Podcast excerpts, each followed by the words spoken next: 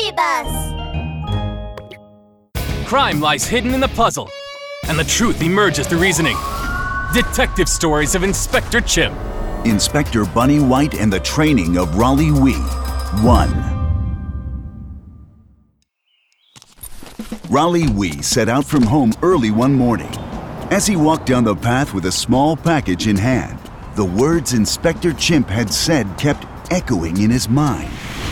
Rollie, this is a good time for you to get some training. Inspector Bunny White in the neighboring police station needs some help. and I've decided to send you there. Inspector White is even more experienced than I am. You can learn some new crime fighting techniques from her. I'll do my best. I won't let you down, Inspector Chimp. Rollie pumped his fist. I've got this. Yeah. Mm, mm.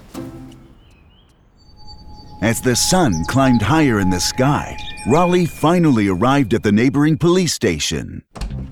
R- Rollie Wee? Reporting for duty. Inspector Chimp sent me. Oh, you're the wee little chick Inspector Chimp sent over? A slim figure emerged from the police station. It was an adorable rabbit. Rollie could not help but stare. Hey, Rollie, I asked you a question. Hey, Uh, oh, yes, right. Um, I'm Inspector Chimp. Rollie Wee sent me. Uh, no, wait. Uh, I'm Rollie Wee.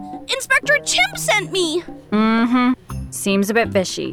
Why would Charles send such a wee chick to me? The rabbit turned around and walked into the police station. Rollie's face turned bright red. He was horrified by how silly he must seem. Well, Rollie Wee, did Inspector Chimp send you just to stand outside my police station? Are you coming in? Oh, I'm coming.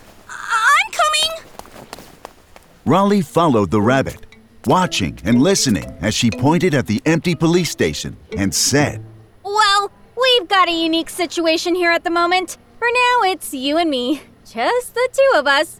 We'll have to work hard to keep the peace. Can you do that? Hmm? Yes, ma'am. I solemnly pledge to do that. Good. Even if you are still a bit wet behind the ears, you have a good vibe.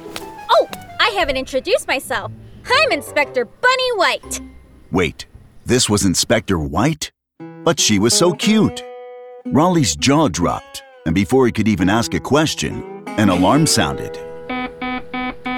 Alert, alert! Kidnapping at the Forest Candy Store! Please report immediately to the scene! Please Uh oh, report something's up. to Come the on, scene! Rollie. Let's go to the Forest Candy Store.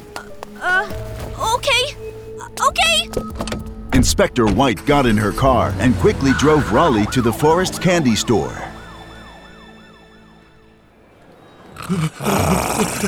All of you come over here and get these 999 cheesecakes ready right now, or these hostages are gonna get it!